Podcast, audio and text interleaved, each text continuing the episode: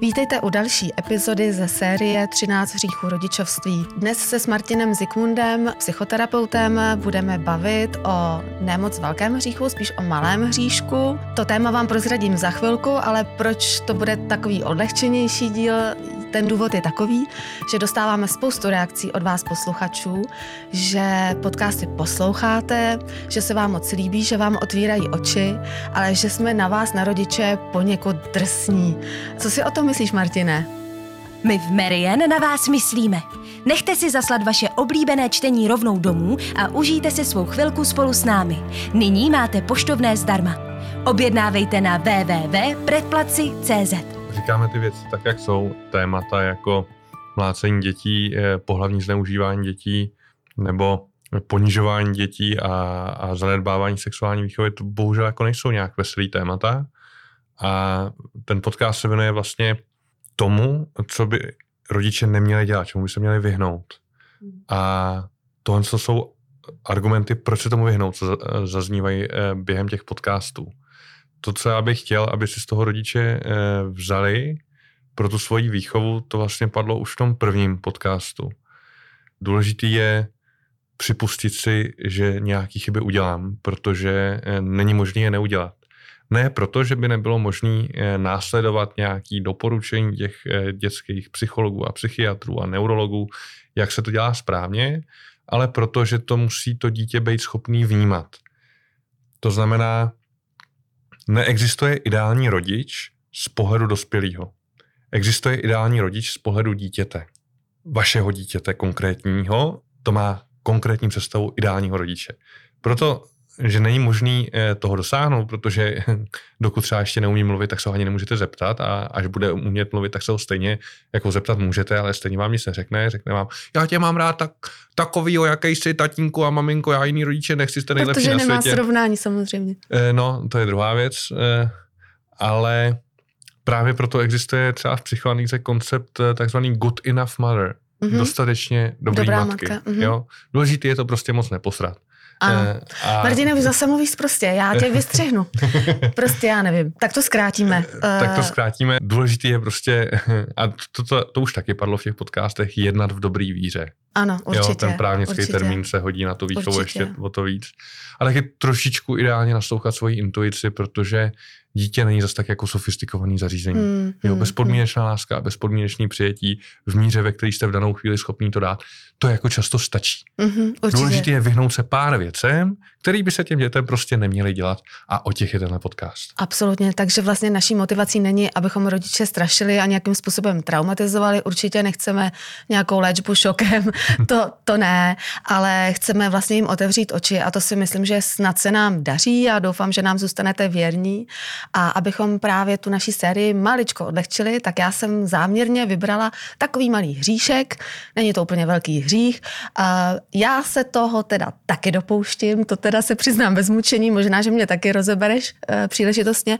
A ten hřích, o kterém se budeme bavit tentokrát, jsou vlastně příliš ochranitelští rodiče a příliš benevolentní rodiče. Jsou to takový ty rodiče, který to děťátko tak strašně moc milujou, že ho zavřou do takový té bubliny, e, nepřipustí žádné problémy a, a vlastně se o něj starají až tak moc, že vlastně to dítě potom, když se z něj stane dospělý, tak má velký problém, protože přece jenom v dospělosti na nějaký překážky narazí. Já jsem to řekla strašně asi povrchně a rychle a od tebe uh, očekávám, že to trošku víc rozebereš, uh, jaký nebezpečí hrozí v dospělosti dítěti, které má příliš benevolentní a příliš uh, ochranitelské rodiče. On to asi není malý hřích, on je to stejný hřích jako ty ostatní, jenom se projeví až v dospělosti. Hmm. A jsou to vlastně takové dvě kategorie, tak to vezmeme postupně. První kategorie jsou takový ultraprotektivní rodiče. Tenhle systém výchovy eh, se razil ve Skandinávii v 70. letech minulého století, kdy prostě panovala zásada, v Norsku ještě sem tam eh, panuje, eh, konec konců Barnevernet je v Česku velmi dobře známá instituce, že to dítě by nemělo prožívat žádný traumata během toho dětství že by měl žít na takovém jako v úzovkách růžovém obláčku, kde je všechno hezký, všechno růžový, rodiče se před ním nehádají, což znamená, že se nebude umět hádat ve vztahu. Hmm.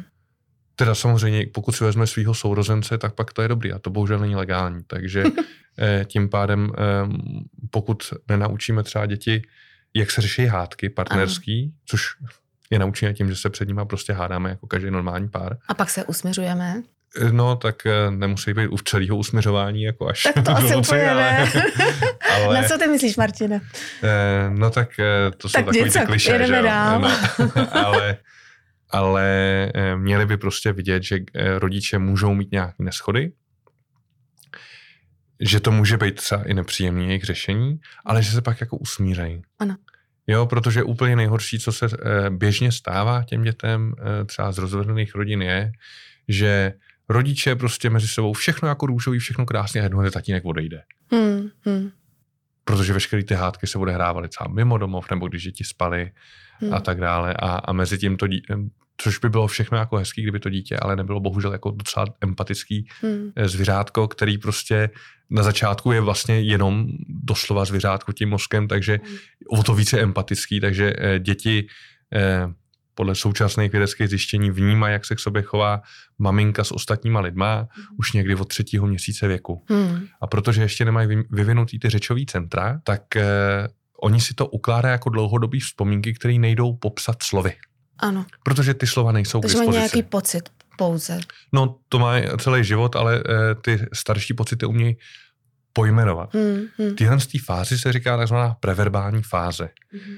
A ty e, prožitky, které se tam stanou e, a které jsou do značné míry vytěsněný, e, nemáme k ním vědomý přístup, respektive neumíme jako pojmenovat, protože nejsou uložený ve slovech, hmm, hmm. tak e, existuje hned několik psychoterapeutických směrů, který Eh, pracuje právě s těma, s těma preverbálníma traumatama. Většinou jsou to směry pracující s tělem, jako je taneční a pohybová terapie, jako jsou biodynamické masáže, jako je biosyntéza, je několik prostě směrů, který se věnují čistě tomuhle z tomu, mm-hmm. protože eh, neumíme to vyjádřit jinak. To pak vypadá třeba tak, že eh, projde nějaká sekvence jako pohybu s tím tělem při té třeba biodynamické masáži, člověk se rozbrečí a absolutně hmm. netuší ano, proč. Ano, ano, ano. To se mi teda stalo asi musím k tobě na terapii. Ale pojďme Já se... nejsem biodynamický masér. tak určitě nějaký ho znáš. To eh, pojďme se vrátit. Teď jsme maličko odběhli hmm. k tomu uh, hyperprotektivnímu rodiči a k tomu, jak to dítě žije v té bublině. A co se teda potom stane, když uh, najednou je z něj dospělý, nebo třeba je mu 15, 18 a uh, zjistí, že teda rodiče už neumetají tu cestičku a že se musí potýkat s nějakými problémy tak co se může stát? Ukázalo se, že když takové vychovávané děti, protože naštěstí máme docela dost velký vzorek ze zahraničí, teď už někdo se snaží udělat i docela velký vzorek v Česku, tak gratulujeme, ale je to zbytečný, protože už víme, eh, co to způsobuje, tak eh, pro ně je to naprosto neuchopitelný. Představ si, že máš nějakou jako jasnou představu světa, jak, jak to všechno funguje, jak to je a najednou se dozvídá, že je to všechno úplně jinak. Hmm. Je to takový vlastně jako v Matrixu, eh, když v tom filmu, když on si vzal to jako eh, červenou tabletku, eh, žil v tom jako světě, kde nebylo nic, cítil, že tam něco není úplně jako optimální, mm-hmm. což to dítě taky v tom ultraprotektivním režimu cítí, že něco není úplně optimální, protože mm-hmm. setká s těma impulzama od těch ostatních dětí, který potkává a ostatních třeba lidí, kteří nežijou v té bublině a nejsou instruovaní, že na ně mají být ultrahodný a, a, a tleskat mu za každou kravinu, tak eh, najednou jako on cítí, že něco není v pořádku. Stejně mm-hmm. jako v mhm. tom Matrixu. Pak si vezme pilulku, to znamená tady vody jde třeba na koleje na vysokou, mm. no a nevím, jestli si pamatujete ten film, když si vzal tu pilulku, tak jako e, začal tím, že se pozvracel a, a byl totálně jako v háji a, a museli mu rekonstruovat svaly, což tady se jako ne, neděje, ale ten začátek bude stejný. Hmm. Prostě se bude hmm. úplně v, eh, Bude v, v šoku, ano, tak. děkuju. prostě bude v šoku. Bude v šoku, e, ne v tom, ale e, medicínském slova smyslu. Ano. Nicméně e, bude ohrožený najednou všem. Mm-hmm, mm-hmm. A možná to bude brát vlastně, jako, jako, bude to brát možná jako nespravedlnost, že jo? Uvidí no tak, vlastně v těch lidech nepřátele. No samozřejmě, tak on když je tak dokonalý a skvělý a vždycky mu všechno šlo a byl nejlepší mm, mm. a vždycky mu tleskali za to, že já nevím, udělal jsem hovínko, paci, paci, paci, což v 15 už je trošku divný, e, e, nebo prostě přinesem jedničku a sami jedničky, nebo prostě namaloval jsem obrázek, všichni jako říkali, jak je úžasný. Mm. No, takový lidí je pak plná superstar, že jo. Mm, mm. Já umím tak krásně zpívat a oni mi křivdějí. Mm, eh, mm. Konec konců i nějaký tyhle ty, eh, historky si asi li- lidi, co to sledovali, vzpomenou, že jo. Mm, ano, Ty lidi absolutně nechápou, co se to děje. ano. A je to bytostná jako nespravedlnost. Já takový skvělý. Hele, maminka říká skvělý zpívá. Tatínek říká skvělý zpívá. Babička mě chválí. Hmm. Dědeček je vždycky odvařený z toho, jak zpívám. Hlavně, když pak přestane, tak se všemu leví. Ale, Jasně, ale to je, není jako fér vůči tomu dítěti. absolutně. To dítě za to nemůže a všichni se mu Hmm. pak jako smějou. Ano, ano. A pro ně je to naprosto nepochopitelný. Hmm. Vyrůstám ve světě, který prostě na růžovém obláčku, ale najednou je všechno jinak. Ano. A já nevím proč. A to je strašně ohrožující. Je to ohrožující v tom smyslu, že to vyvolá i silnou eh, somatickou reakci. To znamená, to Mhm. tělo na to silně reaguje. A jakým způsobem třeba? Jak No, se jako, to projevuje? eh, je to ohrožení, to znamená stres, klasický Hmm, onemocnění. hmm. Ze stresu se můžou dostavit nějaké bolesti zád, průjmy, Břicha. eh, poruchy imunity a tyhle ty věci. Prostě klasická reakce na Hmm. velmi silný ohrožení. Mhm. Zatímco když to dítě není v tom ultraprotektivním režimu a setkává se s tím, že prostě lidi na něj můžou být jako hnusný třeba, Hmm, hmm. vítejte v realitě, eh, nebo že eh, rodiče se třeba občas hádají, nebo že ne každý obrázek, který namaluje, je ten nejkrásnější na světě, Hmm.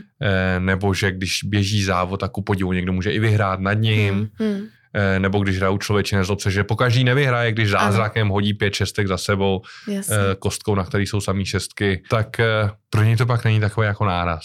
určitě. Jo, budou tam nepříjemné prožitky, bude plakat, Hmm. bude ho spousta věcí mrzet, bude Mhm. smutný. No, to je život, no. Hmm. Opakem ultraprotektivnosti by byla jako vlastně e, psychický týrání, tak to jako Mm, nedoporučuju, no, to jo, zejména pokud má někdo hraniční poruchu osobnosti, že buď Mm. a nebo tak to takhle ne, ale prostě, aby netutlat před ním jako třeba problémy. Hmm. E, nechválit neautenticky v tom, že když se vám ten obrázek, nemusíte mu chválit každý obrázek, Hmm. Hmm. jako malým, úplně malýmu dítěti je OK, ale tak jako když mu je 5, 6, 7, 8, Hmm. jeho školní projekt nemusí být ten nejlepší na světě a paní učitelka je blbá, protože mu dala trojku. Hmm, hmm. A to tyhle ultraprotektivní rodiče velmi často dělají, že jo, jako že dostaneš pětku, vlítnu na učitelku a já ji tam seřvu neboj. Uh, jo, tohle to, Jo, to je jsou nevratné škody. no. no, to určitě by se dělat nemělo. Takže jakoby jít takovou tou zlatou střední cestou asi. No já bych řekla jeden příklad ze života, ono jich je samozřejmě strašná spousta, ale ten zářný příklad člověka, který mu se povedlo překonat spoustu překážek, eh, předsudků a možná pochybností, je třeba klavírní virtuos Tomáš Kačo. A nevím, jestli ho znáš, eh, trošku ti ho přiblížím. Hmm. Je to vlastně eh, chlapík, který mu je teďka 32 let. Je to Rom. Vyrůstal s 11 sourozenci ve dvoupokojovém bytě na Novojičínsku, v podstatě v getu. Hmm. Jeho rodiče vůbec nebyli bohatí, někdy jedli jenom prostě chleba, opravdu neměli hmm. peníze, eh, kolikrát ani na autobus. A tenhle ten Tomáš od velmi útlého věku hrál na pianino, které se nějakým záhadným způsobem vešlo do toho pidi bytečku. Hmm. Měl neskutečný talent, hrozně ho to bavilo, ale stejně tak ho bavilo karate, prostě normální kluk. Hmm. Chtěl být policajt nebo klavírista prostě. No a teďka ta zajímavá situace je, že navzdory chudobě té rodiny, navzdory malému bytu, navzdory tomu počtu těch sourozenců, ty rodiče ho jakoby od toho nezrazovali a on si tak něco jako brnkal. Hmm. Ten kluk se dostal do lidové školy umění, sice pozdě, až v 11 letech, což pro jeho prstoklad nebylo úplně dobrý, ale dostal se a pak stoupal dál a dál a dál. A tenhle ten kluk najednou prostě vystudoval uh, Berklee College of Music a hrál v Carnegie Hall. Na té cestě ho ale spousta lidí, včetně těch nejbližších, včetně rodičů, zrazovalo, protože se báli, že na to nemá, že neuspěje, že si takzvaně nabije ústa, protože prostě přece to není možný, aby romský kluk jako žil svůj sen, nebo aby se dostal do zahraničí a co když se chytne nějaký party a co když někde zvlčí a tak dále. A on si šel za svým, prostě se na, úplně vykašlal na to, co mu říkají hyperprotektivní rodiče, okolí, učitelé a tak dále. A vlastně dokázal sám sobě a celému světu, že když jako něco fakt chceš, tak můžeš překonávat ty překážky. A teď je velice spokojený, že v Los Angeles, má, myslím, že už i rodinu, je světově uznávaný a v podstatě, když dává rozhovor, tak první, druhý odstavec je o tom, jak překonával překážky, jak překonával předsudky a jak přednáší vlastně o tom, že díky těm překážkám on získal sebevědomí a že ví, že všechno jde, když se chce. Jo, takhle zjednodušeně zjednodušeně bych to asi formulovala. A tam je zajímavý moment, a ty to budeš vidět líp než já. V okamžiku, kdy ty překonáváš ty překážky, které třeba rodiče ti nechtějí dovolit hmm. překonávat, takže ty musíš překonat překážku, že nějakým způsobem se vymaní z vlivu těch rodičů, aby si mohl překonávat ty překážky, tak čemu tam pak dochází? Ty nějakým způsobem jako rosteš. Je to no, tak? No, to, co popisuješ, je v zásadě zdravý vývoj. No, rodiče mají strach o dítě, zejména když jim jde někam do zahraničí, to je pochopitelný. Eh, nechali ho dělat, co ho baví, což je super. Eh, to ne každý dítě má. Hmm. Protože ho třeba dobře, chci hrát hokej, ale musíš chodit ještě na tenhle kroužek, tenhle kroužek, tenhle hmm. kroužek. Takhle to jako nemá každý optimálně, nebo nechceš hrát hokej, stejně budeš chodit. Hmm. Latinský přísloví, jedno říká per aspera ad astra, přes podíže ke hvězdám, ale Hmm. Z toho, co říkáš, tak se teda asi jako vymezil vůči těm rodičům, což je zdravý, to je potřeba. Hmm. Vlastně kolem té puberty přichází takový to stádium, eh, ta vývojová psychologie tomu říká individuace, když to přeložíme jako do nějaký srozumitelné podoby, tak úkolem dítěte je přijít si na to, že má ty nejdebilnější rodiče na světě a úkolem rodičů si při, je přijít si na to, že mají toho největšího parchanta pod sluncem, protože jinak neexistuje jediný logický důvod, aby se ty lidi rozešli. Hmm. Protože to dítě, až začne žít samo, tak jako otevře ledničku, zjistí, že není jako plná, hmm. nestál se zázrak, pak zjistí, že to v oblečení se nějak špiní nebo co a, a že taky někdo chce platit nějaký nájem nebo tak něco a že elektrika nesvítí, když se nezaplatí. A rodiče vlastně umřou strachy, co se děje s tím dítětem. Hmm, to jsem tak, já, Martin. No, eh, tak, já jsem zralá teda na psychoterapeuta. Po, pozdravujeme Kikču, ať, jo, jo, jo. ať se trošku jako vymezí. Ježiš, ale, tak co se mnou uděláš, já nevím. Teda. Já Musím s tebou na nějakou nic, terapii. Co se sebou uděláš sama, ale... A to je těžký, promiň, no. ale já mluvím teda za ty rodiče, kteří jako mají tenhle ten problém a já přiznávám, že ho mám. Prostě hmm. naše dcera pořád bydlí v tom stejném domě, je jí 23, uh, nechci vidět jí nešťastnou, prostě jako jo, asi, asi jsem tenhle ten případ, no. Uh, tak co bys poradil někomu? Já nejsem sama, to vím zcela no, bezpečně. Určitě, určitě nejsi, eh, protože tam eh, do toho vstupuje ta vztahová vazba, o které jsme už v minulých dílech mluvili, že lidi, co mají tu úzkostní vztahování, pro ně se strašně těžko jako vychová dítě s bezpečnou vztahovou vazbou a strašně těžko se jim bude pouštět jako pryč, aby, aby se mu něco nestalo. Navíc jedna sexologická studie ukázala, že hraje rozdíl ještě pohlaví toho dítěte.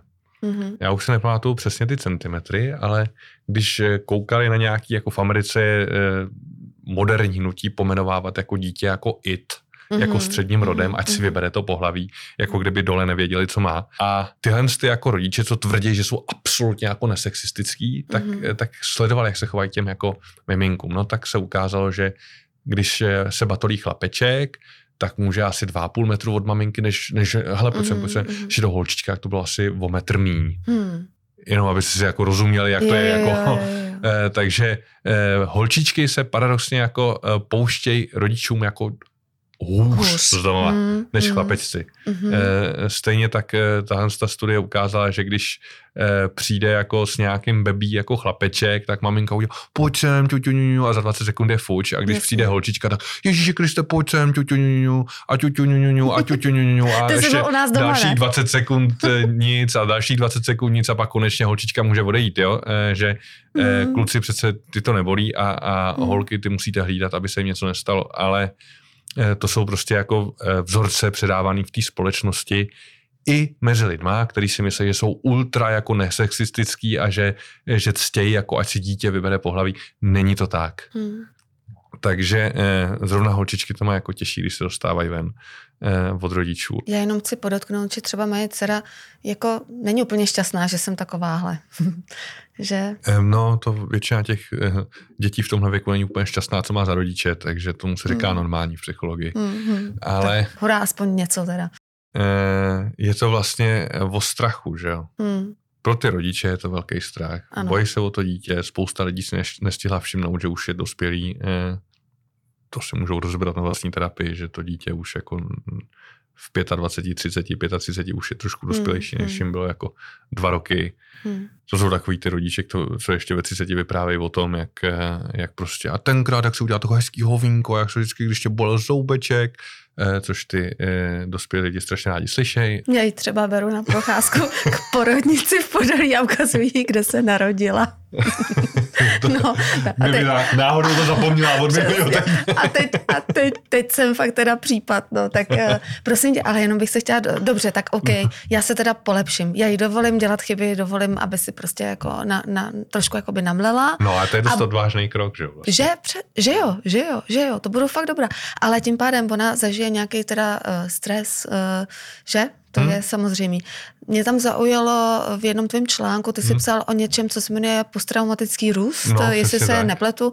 Možná, že to je ta dobrá zpráva, že když jí dovolím trošku si nabít ústa, tak zažije posttraumatický růst. A co to teda je? Trauma, vlastně to říká Michelle Bosová, eh, která vede zajímavý eh, za války ve Větnamu vznikla diagnoza, která se jmenuje posttraumatická stresová porucha. Mm-hmm od té doby si to v Americe chce diagnostikovat nejméně jako každý pátý, eh, po každý, když se mu něco blbýho stane.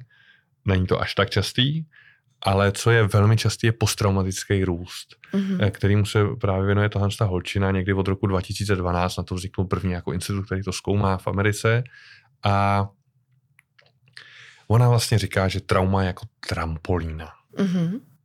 Když stojíš na trampolíně, tak se nic neděje. Dobře, když se tam stoupnu já, Bůh ví kolik, radši nebo ani, ani nechci vědět kolik kilo, tak se probořím, tak to je něco jiného, ale tak ty si, když si stoupneš, tak to bude jako v podstatě jako nic. Takže když budeš stát na trampolíně, tak se nic neděje. Ale když na té trampolíně si poskočíš, mm-hmm. tak vyskočíš mnohem, mnohem vejš, než když eh, si vyskočíš jako na pevný zemi. Mm-hmm. A to je paralela teda k tomu, tomu že... traumatu. To traumatu. trauma mm-hmm. vlastně způsobí, že ten tvůj svět začne být nestabilní. Mm-hmm. Je to bolestivý, je to nepříjemný, ale to je právě to per aspera ad astra. Takže tě to vymrští ke hvězdám. Trauma je totiž katalyzátorem růstu, takže eh, čím víc traumat v životě máme, tím větší příležitost vyrůst máme. Eh, hm. A rychleji. Tak to je zajímavý teda. No, takže eh, to se vracíme zpátky k tomu, proč říkám, že úkolem rodičů je aspoň trochu ano, neříkej to slovo, prosím tě, pokazit eh, život. Dětem život. Eh, ano, ano. Protože když v tom uspějou, tak jim dají tu příležitost hmm. toho posttraumatického růstu. To dítě to nemusí využít, hmm. ale taky může. Ano. A taky mu s tím ty rodiče paradoxně můžou jako trošku pomoct. Hmm. Protože eh, my víme, jako co pomáhá tomu posttraumatickému růstu. Je to otázka toho postoje k tomu traumatu. Hmm. Jo, buď k tomu, eh, když budu dítě ultraprotektivních rodičů, tak to je strašný, co se mi stalo, to je tak nefér, to, hmm. to vůbec se nemělo stát, obrovská tragédie. No tak to není úplně jako posttraumatický růst. Hmm, Ale když, eh, když se k tomu ten člověk postaví, jsem OK, tak stal se jako průšvih. Je mi úplně na, hmm. aha, na nic, na nic na přesně nic. to bylo to slovo. Ale tak jako zvrátit to nejde, že o tom mm. se taky mluví v jednom podcastu, eh, že časová osa je irreverzibilní. Takže co s tím jako můžu dělat? Je něco, co tady můžu ovlivnit? Ano, ne. Pokud ano, co s tím můžu dělat? Pokud ne, no tak se s tím maximálně můžu smířit. Hmm. Můžu nějak napravit vzniklý škody? Ano, ne. Pokud ne, no tak se s tím musím smířit. Pokud jo, no tak proto můžu taky něco udělat. A klíčová otázka, co mi to může dát? Co se tady na to můžu naučit? Samozřejmě, pokud vás opustí kluk a vy si řeknete, že na tom se můžu naučit, že všichni chlapi jsou hajzlové, No tak pokud chcete zůstat u heterosexuální orientace, tak to máte dost blbý. Hmm. Jo, ale pokud si z toho chcete vzít, že tady v tomhle vztahu jsem udělala tohle to špatně, tohle to špatně, tady byl nějaký signál, který jsem neposlouchala, že lidi radši neposlouchají intuici a, hmm. a, a ty šikovnější se na to ještě vezmou i balgin, aby k ní neměli přístup do slova, protože hmm. ten působí hmm. v tom hypotalamu, který je zodpovědný za to, čemu říkáme intuice, hmm. za ten kontakt s tím tělem a těla, tělesnýma pocitama. Hmm můžu se tam spoustu naučit a můžu mm. vyrůst, můžu obrovsky vyrůst. Mm. Trauma je vlastně jedna z nejlepších věcí, co se vám v životě může stát. No tak to je uh, dobrá zpráva, Martine. Takže když rodiče povolí otěže, nechají to dítě, aby zažilo nějaký trauma, nějaký propady prostě, tak vlastně ono se těma chybama může učit, to znamená růst jestli jsem to řekla. Ano, úkolem správně. rodiče vlastně není zabránit tomu, aby si dítě nabilo držku, protože nevím, kolik z vás v tom bylo úspěšných, eh, když to dítě bylo malý, to prostě není možný, vždycky se to stane, ale naučit ho vstát. Ano. ano. Jo? Stokrát spadne, stokrát se zvedne prostě.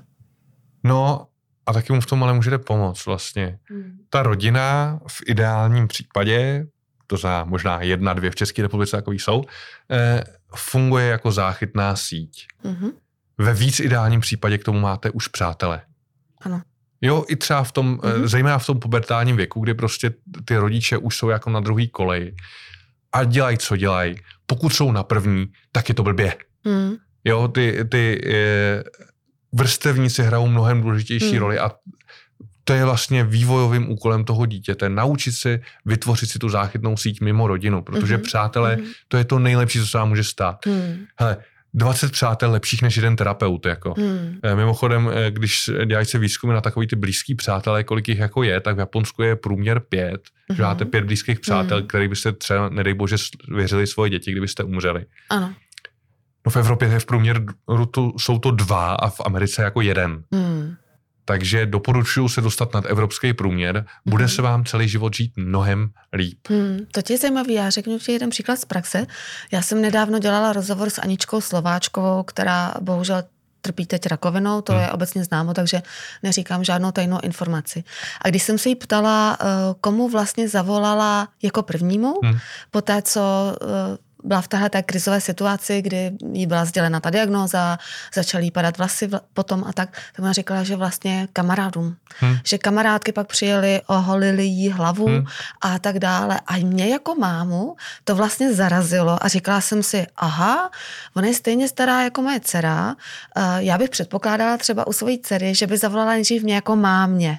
Ale to je vlastně špatně. Teďka ty jako vlastně říkáš, že dospělý člověk už by neměl brát ty rodiče jako ten první, eh, ten první svazek, jakoby ke komu se bude uchylovat třeba o nějakou pomoc radu, ale že teda ten širší okruh kamarádů. Chápu to dobře? Vteřinku. Eh, Rodiče eh, můžou být zdrojem cených rad, aspoň si to o sobě většina rodičů myslí, ale u některých to jako je pravda. Ale ta podpora a péče v dospělosti je mnohem lepší čerpat od eh, přátel a to z jednoho jediného logického důvodu. Ty rodiče umřou dřív. Hmm. Hmm. A co hůř, než umřou, pokud se nezabijou v autě v 50, tak eh, budou vyžadovat moji péči a podporu. Ano, Tam se ano. ty role prohodějí. Ano. Mhm. A já nemůžu přece sadit všechno na někoho, Mhm. kdo za chvilku jako si nebude moc, když to řeknu blbě, jako ani eh, utřít zadek. Mhm. O koho já se vlastně mám starat. Ano. Proto já potřebuju ty přátele, Mhm. abych jako e, tam měl tu podporu, eh, vrstevníky. Mhm. Ty budou mít třeba, nedej bože, taky děti v době, kdy budu mít já a naše děti si můžou hrát spolu a můžeme ty vztahy posilovat a našim dětem dát další přátelé. Mhm. Přátelé jsou extrémně důležitý. Čím víc přátel máte, tím méně potřebujete nějakého psychoterapeuta, Mhm. pokud jste si vybrali dobře.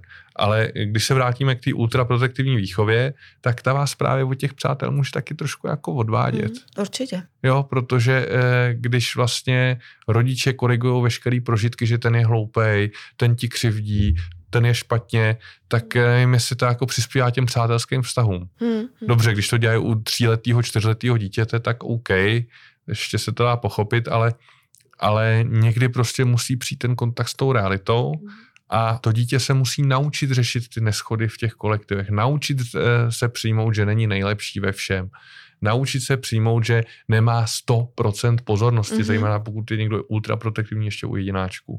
Mhm. A je lepší, když se to naučí dřív než později. Určitě. Ještě v souvislosti s tímhle tématem jsem narazila na uh, vlastně pojem narcisistního chování u dětí, Hmm. které měly příliš benevolentní rodiče. To můžeš to nějak vysvětlit, jak, jak se to jako stane? No, to je ta druhá varianta, o který- který jsme ještě dospěli. Ta přílišná benevolence, to je vlastně jako strašně škodlivý. Existuje několik rodičů, kteří si myslí, že děti nemají mít absolutně žádné hranice. Mhm. To je jako výborný názor, ale je potřeba říct to B, co to způsobuje. Tak za prvé s tím dítětem je těžký vydržet, ale OK, někdo je statečný, tak to vydrží. To je, to je jeho biznes. Mhm. Mm-hmm. V pořádku, jestli mu to vyhovuje, že dítě chodí spát o půlnoci a když řekne v 11, že chce zmrzlinku, tak okamžitě musí mu běžet koupit zmrzlinku v pořádku. Ježíš, dělejte to, jestli vám to vyhovuje. Ale problém je, že hranice dávají bezpečí. Jo, zrovna tady v Československu bychom to jako mohli tušit, že jo, ono, když nám Hmm. čtvrtli v 38. hranice a pak to pokračovalo, jak, tak jsme zjistili, že to zase tak bezpečně není. Nebo když jste sem Rusáci jezdí tam a zpátky tankama, taky to nebylo bůh jak bezpečný. Eh, a hranice dávají bezpečí i v tom Mhm. normálním životě. Ano. A to dítě potřebuje hranice. To dítě potřebuje dokonce být dítě, to znamená není Hmm. zodpovědnost za sebe. Takže vem si na sebe, co chceš, jdeme ven. Hmm. Říct jako tříletýmu dítěti je kravina. Hmm. Přesně Protože tohle, to on za to nemá být zodpovědný, že mu bude ziminka nebo něco. tak. Hmm. Eh, Alan Kazdin, americký psychoterapeut, který se věnuje těm v úvozovkách problematickým dětem, to znamená těm dětem, eh, u kterých to rodiče úplně jako nezmákli optimálně, tak eh, říká, že máme dítěti, třeba když vezmeme to oblíkání, dát dvě až tři možnosti na výběr. Mhm. Mhm. To znamená, jdeme ven, vezmi si prosím buď tu červenou bundu, nebo ten žlutý svetr. Mhm. Prosím samo o sobě dává jakoby možnost volby, Mhm, takže to mhm. dítě jako se cítí Ano. svobodnějc a ta, ty dvě volby taky eh, dává jako mož, možnost výběru tři, tři maximálně a tím pádem to dítě jakoby je svobodný v tom, že když chce dneska červenou bundu, tak bude mít červenou bundu, když chce Hmm, hmm. žlutý svetr, bude mít žlutý svetr, ale nenese už odpovědnost za to, jestli mu bude zima nebo ne. Ano. A ten rodič mu jasně dává jako to nebo to. Je to pevně Mhm, ohraničený konečný počet možností. Eh, ideálně ještě vem si teď, protože jdeme teď, že jo, jasný, kdy to má udělat. To rozhodnu, rozhodnutí je jednoduchý. Mhm. Ale eh, říct děti, eh, vezmi si, co chceš na sebe, jdeme Hmm. ven. Jako, dobře, až mu bude 20, tak samozřejmě, a to už mu to říkat nemusíte, ale až ve třech letech třeba je to trošku brzo. Určitě. Jenom abychom se vrátili k tomu narcisistnímu chování, vlastně dítě, které má příliš benevolentní rodiče, kteří ho jako až příliš chválí, někdy i nezaslouženě a ono je prostě středem celého vesmíru pro No. ně, tak potom vlastně bude očekávat zcela logicky v Že se dospělosti, že, kolem to, něj že se bude no. všechno točit kolem něj. To znamená, že vlastně i v partnerských stazích potom může mít dost velký problém, protože vlastně to veškeré dění v té rodině bude vlastně řídit on a podle svých potřeb No, a nebude empatický. Je to tak? To je musel mít kliku na partnerku, která to snese. eh, Což A nebo ho někdy se to jako doplňuje. A třeba- No, Se to dá? to je jako jedna z nejhorších věcí, se kterou můžete vstupovat do partnerství, že převychováte toho partnera. Jako to Hmm. silně nedoporučuju. A až uvidíte někoho, komu to fungovalo, tak prosím dejte mi vědět. Eh, Ale když se vrátíme k tomuhle z tomu, tak pokud ano, pokud eh, všechno se točí kolem dítěte, já si chci teď hrát. A ah, dobře, to tak nepůjdem spinkat v pořádku. Jo? Hmm, hmm. a já nechci jet na výlet, zůstanu doma. No tak jo, jo, že jsme plánovali všechno, tady sourozenci taky chtěli, ale tak to nevadí. Eh, ne, Hmm, hmm, hmm. prostě to dítě musí být dítě, aby mohlo být dítě, tak nemůže níst tu zodpovědnost, protože s Mhm. rozhodováním se spojí zodpovědnost. Já vím, že spousta lidí to nerada slyší, zejména pokud pracují v korporacích, ale opravdu to tak je a to dítě nemá nic zodpovědnost. To dítě má být jako dítě, má mít tu možnost explorace, objevovat, jaký je svět, co ho baví, co ho nebaví, ale v, k tomu mu pomáhá to bezpečí, který dávají hranice. Ty musí být pevný. Mhm, určitě. Tímto bych to uh, ráda uzavřela. Myslím, že bylo řečeno vše. Moc děkuji Martinovi za velmi inspirativní povídání. Loučí se s vámi pro tentokrát Monika Mudranincová. A Martin Zikmund.